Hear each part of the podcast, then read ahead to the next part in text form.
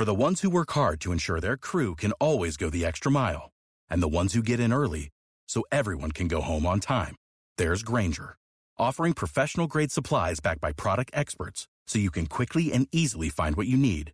Plus, you can count on access to a committed team ready to go the extra mile for you. Call, click Grainger dot com, or just stop by. Grainger, for the ones who get it done.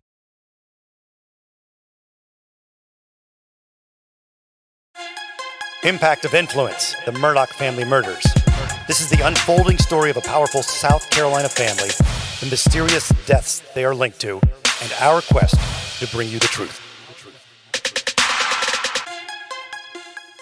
Hello, friend. Always so grateful that you decided to spend time with us, Matt Harris and Seton Tucker. Matt Harris Podcast at gmail dot com, on Facebook, Murdaugh Podcast. And this episode is all about the Gloria Satterfield fall and the recent legal filings that have occurred due to Alec Murdaugh's recent statements. Yes, last episode we discussed a filing by Alec Murdaugh's defense team trying to bring the Satterfields into this federal court lawsuit. And Bland, Eric Bland, the attorney for the Satterfield family, held a press conference in which he said that he believes that the press and the public are being played and does not agree with anything that Harpootlian and Griffin are saying in Alec's defense. Uh, yes, the idea, he says, that it's a false narrative, misinformation campaign to propose that the Satterfield's two sons be on the hook for possibly having to pay compensation to Nautilus. That's what uh, Ronnie Richter told reporters. And Satterfield's two sons have collected seven point five million dollars in settlements from others allegedly involved in Murdaugh's scheme to divert the three point eight million dollars from Nautilus to himself. But none of the settlement money the heirs have collected came from Nautilus. Bland said the seven point five million dollars is the collective amount from settlements from Murdaugh's former, former law firm, P M P E D, attorney Corey Fleming and his law firm, banker Chad Westendorf and his bank, Palmetto State Bank, and the Bank of America, and none of the parties admitted any fault. Yes, and I also think we should point out that the Bland was successful in collecting more than the original settlement that the Satterfields were supposed to receive. Much more, much more, actually, yes. And after the press conference, they released the audio of Alec Murdaugh being interviewed by the insurance adjuster for Nautilus and also the entire report from Nautilus Insurance Company. So let's hear some of the interviewed with uh, Alec, and we'll stop and comment as we go through it. Let's begin. My name is Bryant McGowan. Um, I'm in Moselle, South Carolina. Today is um, Thursday, March twenty-ninth. Time's approximately eleven fifteen a.m. Um, I'm meeting with Alexander Murdaugh. Um, uh, Mister Murdaugh, you understand I'm recording this statement? Yes, sir. And I'm doing so with your permission? Yes, sir. Can I have your full name, please? Richard Alexander Murdaugh. There we hear it from the horse's mouth, how he pronounces his name. We've had a lot of questions about that. He says Murdaugh. Yep.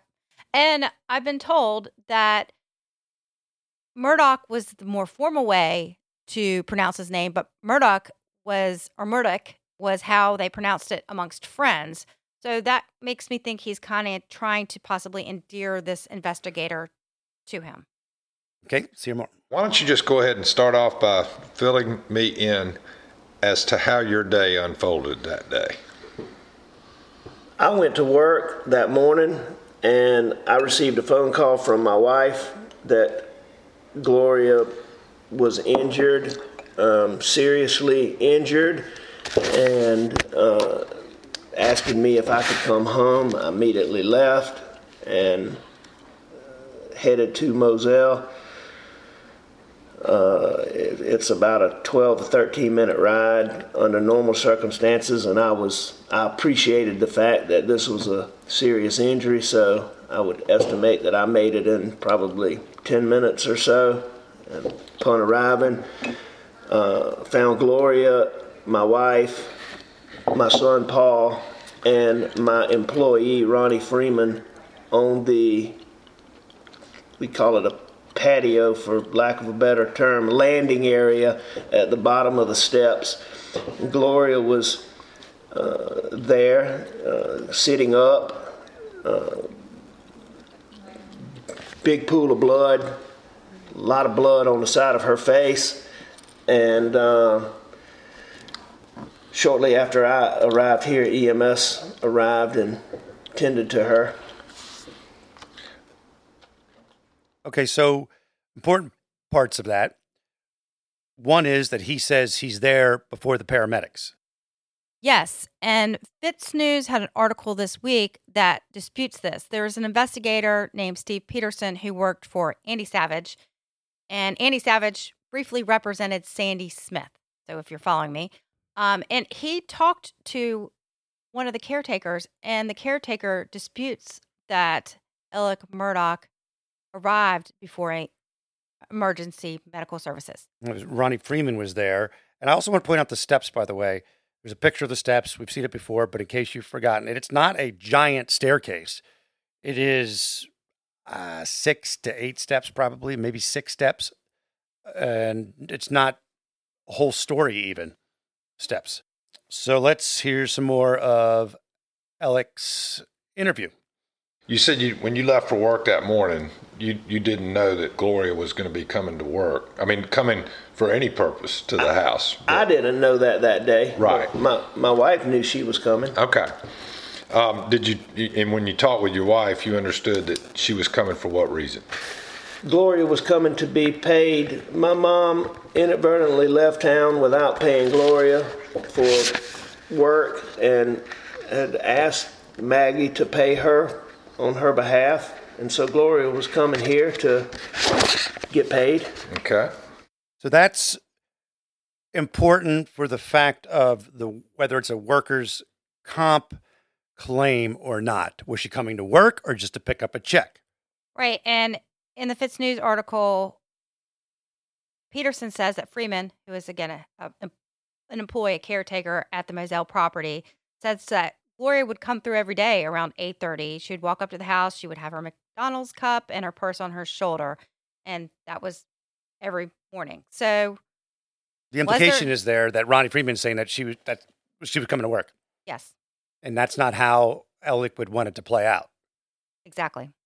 And were you able to speak with Gloria um, before she was taken away in the ambulance? I was. Okay. Did uh, did you ask her what, what happened? Sure, I asked her what happened. I mean, the first thing I was making sure that Gloria, tr- tr- I was trying to assess her mental capability at the time. Did she know where she was? Did she know what was going on? That type of thing. And, you know, asking her if she knew me. Did she know Maggie? Did she know Paul? Did she know Ronnie? Did she know where she was? So how was she responding to those She questions? knew. She knew those things. She knew where she was. She knew who I was. I mean, she she obviously was not functioning at full capacity, but she did. She, I mean, she knew those things. Okay. Well, this is the big question. Was he telling the truth in this interview or in his latest court filings where he denies that this ever happened? Well, and, and, and remember the nine one one call. She's not aware. She's not awake at all. Alec's not even there when you hear Maggie and Paul. And they say she's not able to communicate. She's mumbling. Yeah, she's mumbling. She can't communicate. So the they're saying, I guess, from the end of the nine one one call till the E M S arrives, in that little window, Alec is saying he arrives, and she's just... She got some clarity. She, she got jabby-jawed, uh, all the kind of details he'd ever need to make this fly. But uh, it sounds suspect to me, and I'm surprised he just didn't listen to the nine one one call and be like, something's, something's crazy here. Well, I... Again, Alec has massive credibility issues, yes. And I don't think that we will ever know because the other people who were there that day, besides the two caretakers, are no, no longer with us. No, but the, but the E M T, the emergency people, can say whether Alec was there when they got there or not. Well, that's true. That would blow a whole, the whole blow the whole case out of the water if they're like, he wasn't there. Then everything he is making up, he never talked to Gloria, and that blows everything out of the water. Well, and there's questions to why the insurance investigation did not question the other two people who were there. There's more than two other people if you count the paramedics. So I assume there's two paramedics. True. And then there is a caretaker and another employee, yes, of the Murdaughs. right, let's listen to more of the interview.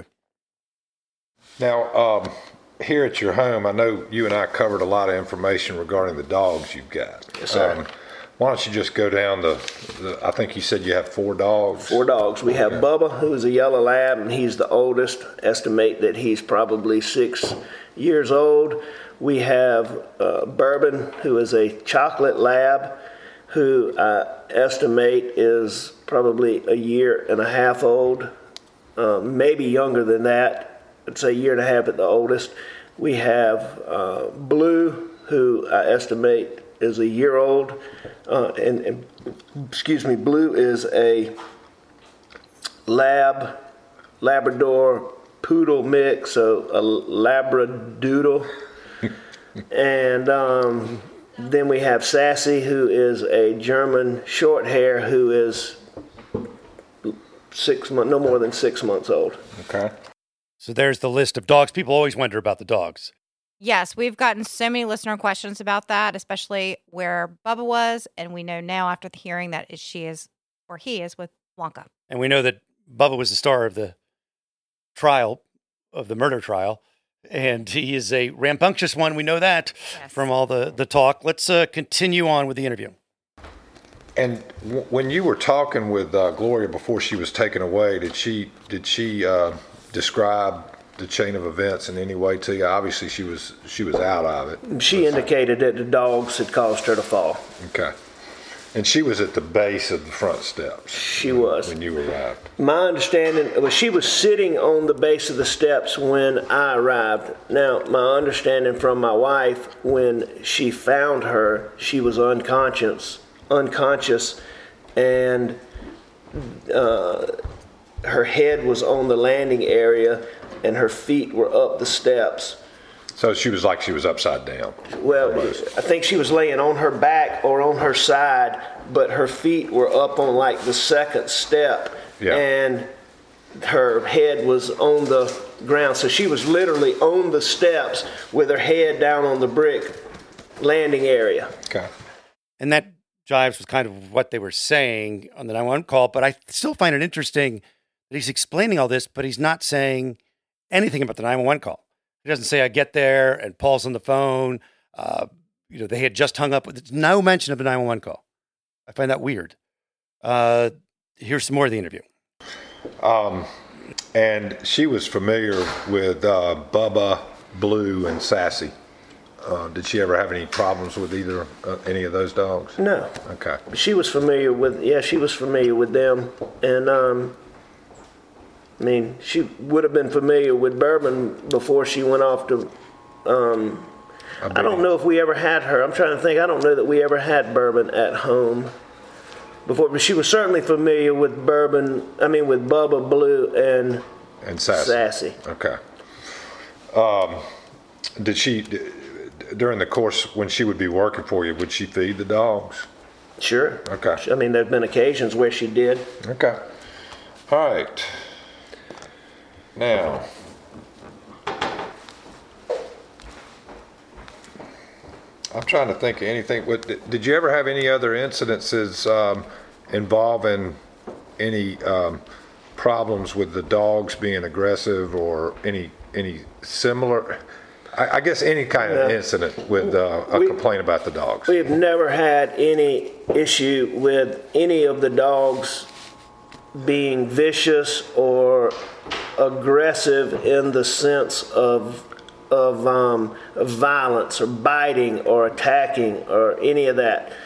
And, and the, the problem is, and why we sent Bourbon to obedience school is, as I told you earlier, she would, I mean, she's so hyper, she would stir, all the dogs get stirred up and they compete for the to be petted and to be to get attention. And so, you know, what I'm assuming happened is when Gloria pulled up, the dogs are, you know, rushing her.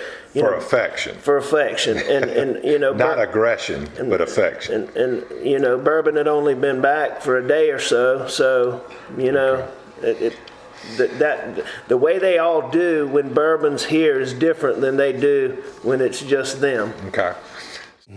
Poor Bourbon. He's the, he's he's the fall guy. He's getting framed, man. He's getting framed by Alec on this one. Bourbon is uh, was the chocolate lab retriever, described as hyperactive, it says in the uh, filing, and uh, that was the dog had just gotten back from obedience school.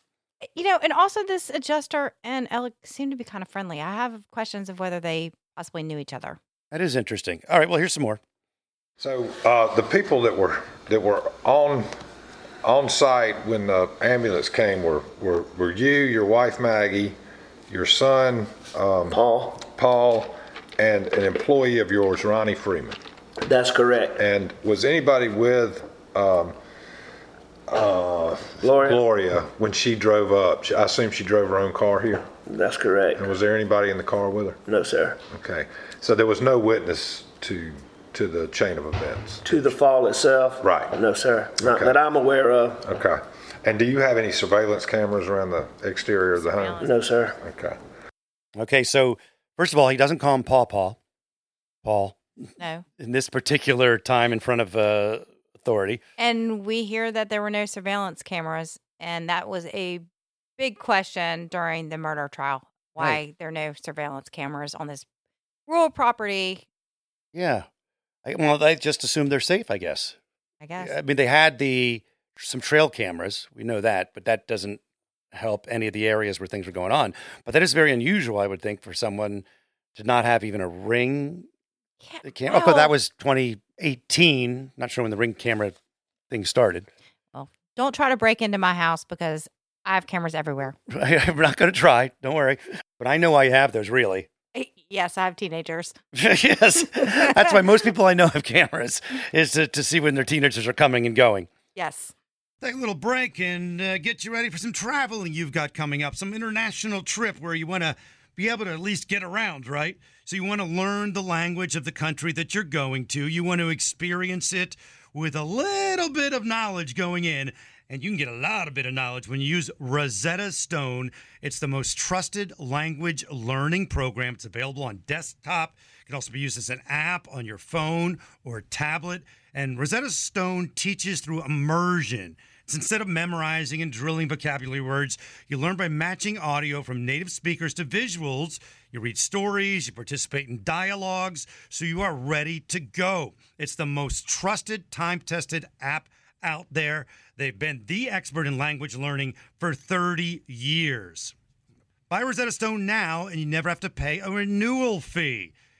Don't put off learning that language. There's no better time than right now to get started. For a very limited time, Impact of Influence listeners can get Rosetta Stone's lifetime membership for forty percent off. That's forty percent off unlimited access to twenty-five language courses for the rest of your life.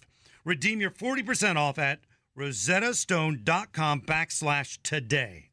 Well, that brings us to our guest today, South Carolina attorney Chad McGowan, founding partner of McGowan, Hood, Felder and Phillips. Chad represents those who have been catastrophically injured as a result of others, like physicians, hospitals, and commercial vehicle operators. His extensive experience trying cases in front of a jury, and is the only attorney in South Carolina history to have three jury verdicts of medical malpractice cases over ten million dollars. Additionally, Chad is the current record for the largest personal injury settlement to a single plaintiff, in excess of forty million dollars. He's been recognized as a South Carolina super lawyer every year since oh nine and is a member of the American Board of Trial Advocates, the South Carolina Association for Justice, and the American Association for Justice. Chad graduated from Emory Law School in ninety-five and was then a law clerk for a federal judge. He then opened his own firm, which has evolved into the present day McGowan, Hood, Felder, and Phillips. He is admitted to practice the state and federal courts of South Carolina, North Carolina, and Georgia. Thanks for coming on, Chad. Appreciate it. Hello. My pleasure. Happy uh, to be here. Let's uh, start with something would be pretty basic to you, but maybe not to everybody, which is what Alex was doing. Workers' comp versus the umbrella policy.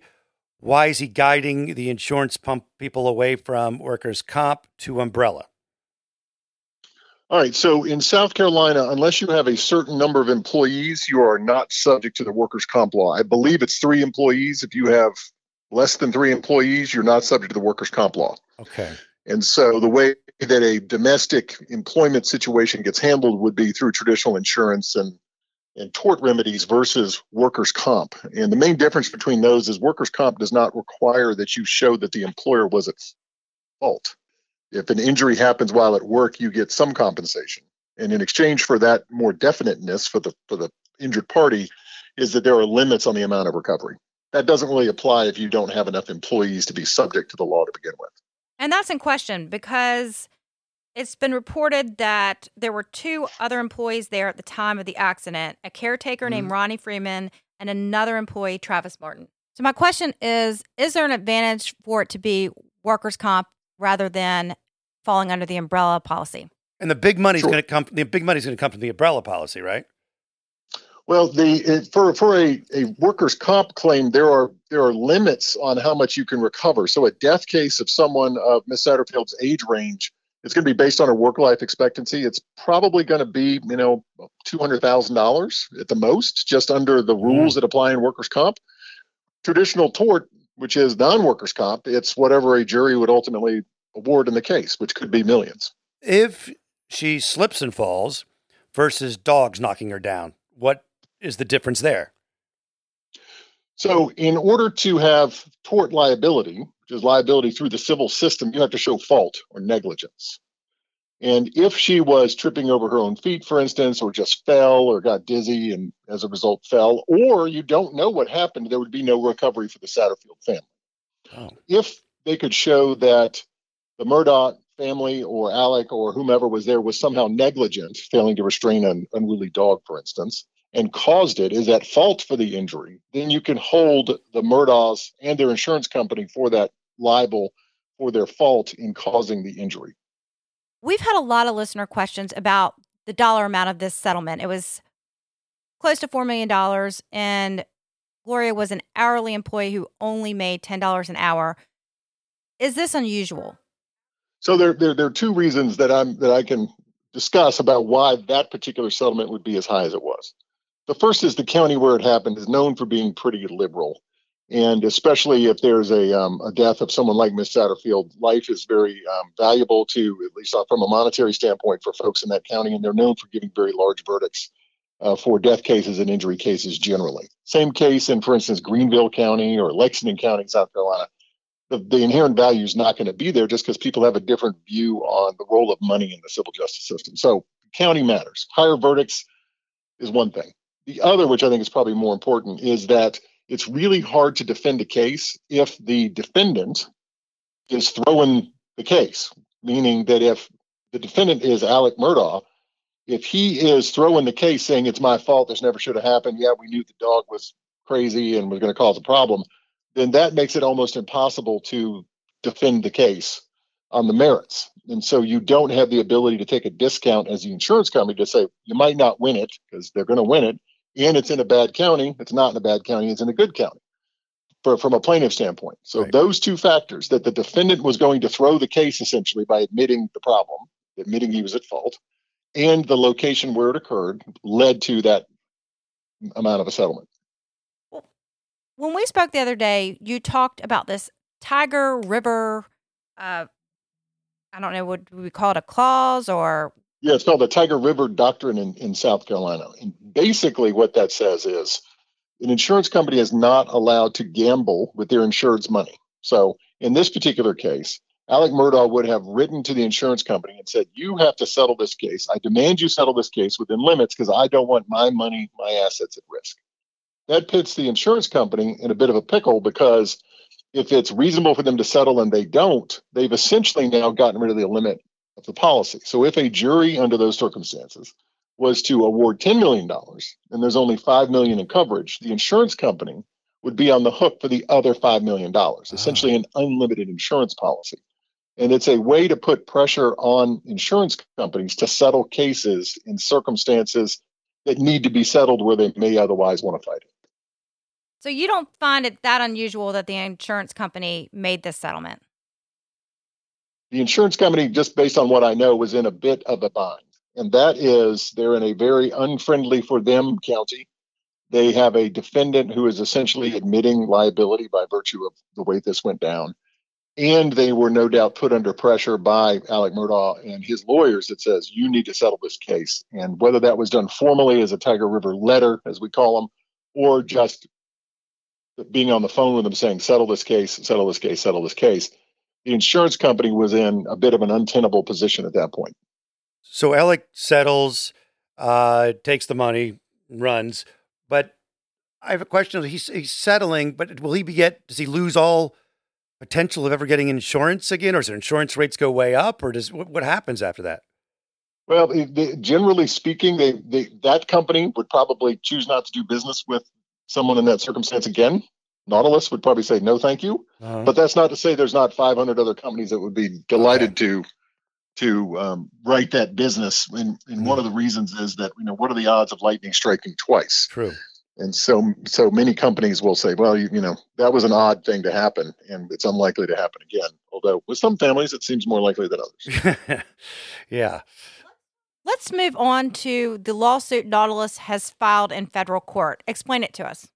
Okay, so the, the, the lawsuit is is the best lawsuit. The one that's got merit is Nautilus versus Murdaugh.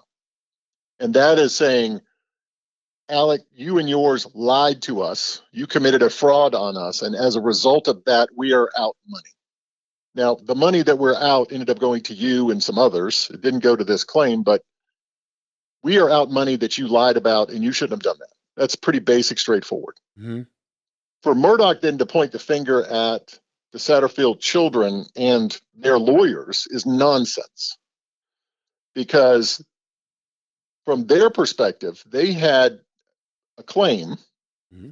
that against these third parties, the bank and, you know, the law firm and some others for, for essentially taking, stealing their money mm-hmm. for those that did. That claim is settled and resolved. And at this point, it is not possible to be undone because everybody knew there could be uncertainty. Everybody knew there was risk, and they decided to get rid of that risk and uncertainty in exchange for a payment. They signed off. They signed off on it, and that's sort of what, you know, when we write these releases, they say things like, all claims known and unknown, accrued and unaccrued from the beginning of time to the end of the universe kind of stuff. Right. And it's designed to be as broad as possible so that once the deal is signed and the check changes hands, it's done. And you can't really go back on it. I'm confused. Why is Nautilus owed money back? Well, does that make sense? because, yeah, because Nautilus never should have paid a penny to anybody to begin with. Because this was a this was a bogus. They say they they right. say this is a bogus claim that was based on lies and fraud.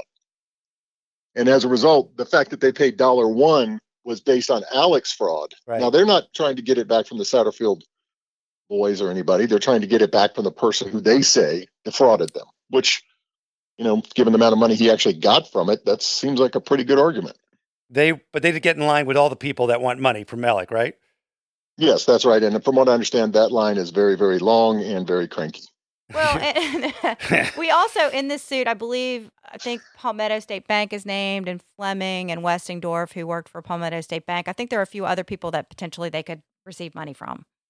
That's right, because those are the people that, that took the money. Right. I think that's, I mean, I probably should add an allegedly in there, at least yes. for everybody but Mister Murdaugh, who's admitted it. Um, the They are the they are the...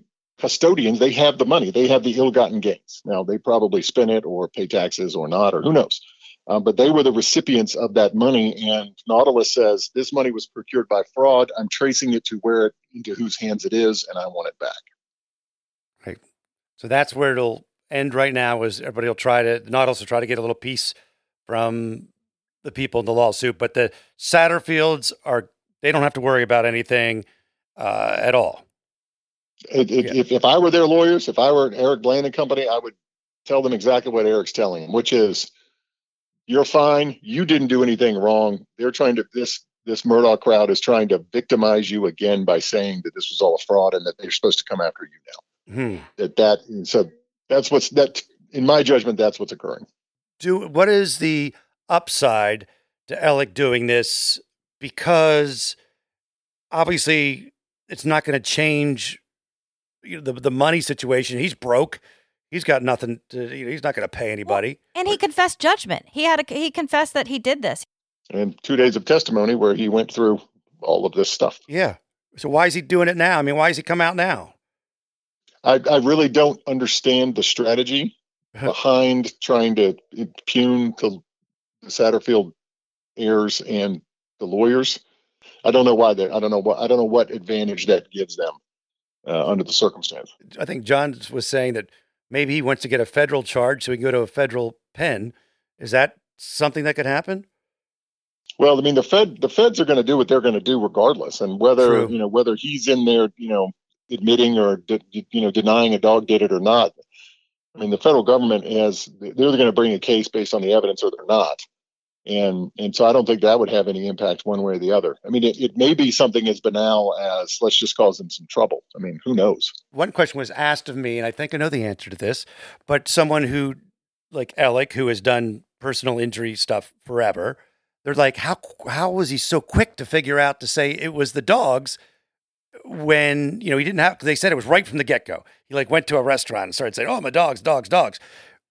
Does that surprise you on how they, your attorney minds work? Well, I mean, you, you, you're assuming that this was actually an accident. True.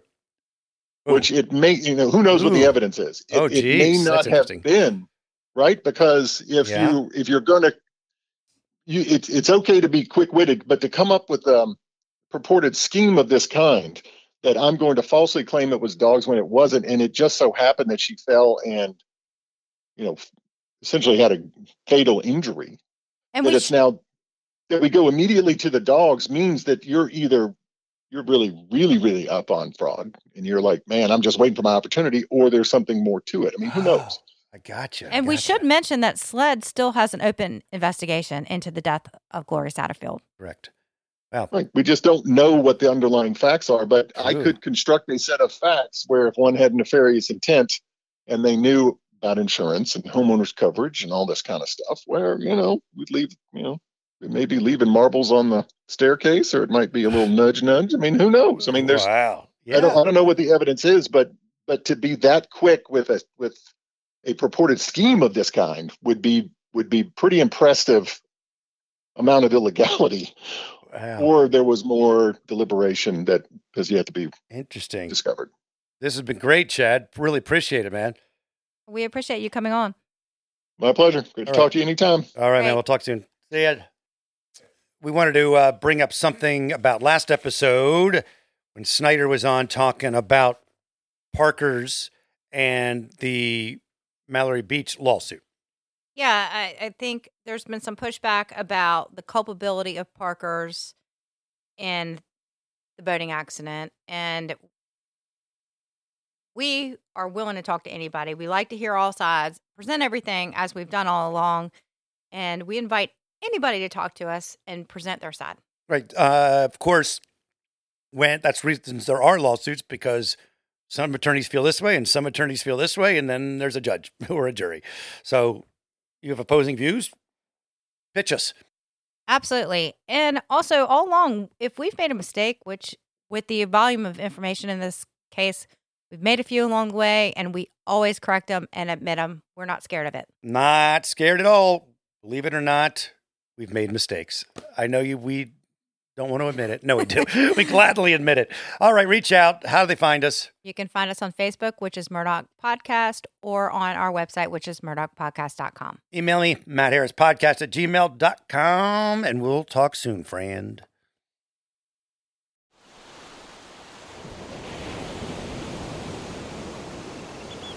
Did you guys hear about that couple that went on vacation and one spouse murdered the other? In fact, the entire vacation was planned, just so that they could make the murder look like an accident. Ah, so like a Slaycation. Oh boy, sounds like a fun new true crime podcast to me. On every episode of Slaycation, we'll examine true cases of people who were killed while on vacation. Was it murder? Or just a horrible accident? That's up to you and the law to decide. But either way, if you leave for your vacation in the plane and come home under the plane, you've definitely gone on a Slaycation. Join us every week for a fascinating new episode. nine one one, what's your emergency. But make sure to pack your body bags, because getting away can be murder. This is Slaycation.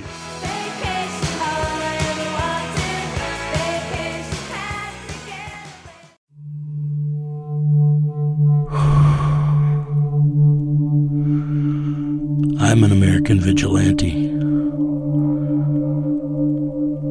I have a question for you. What would you do if someone you cared about was abducted, taken from you? Would you call me? Would you care about how I got them back? Download American Vigilante now.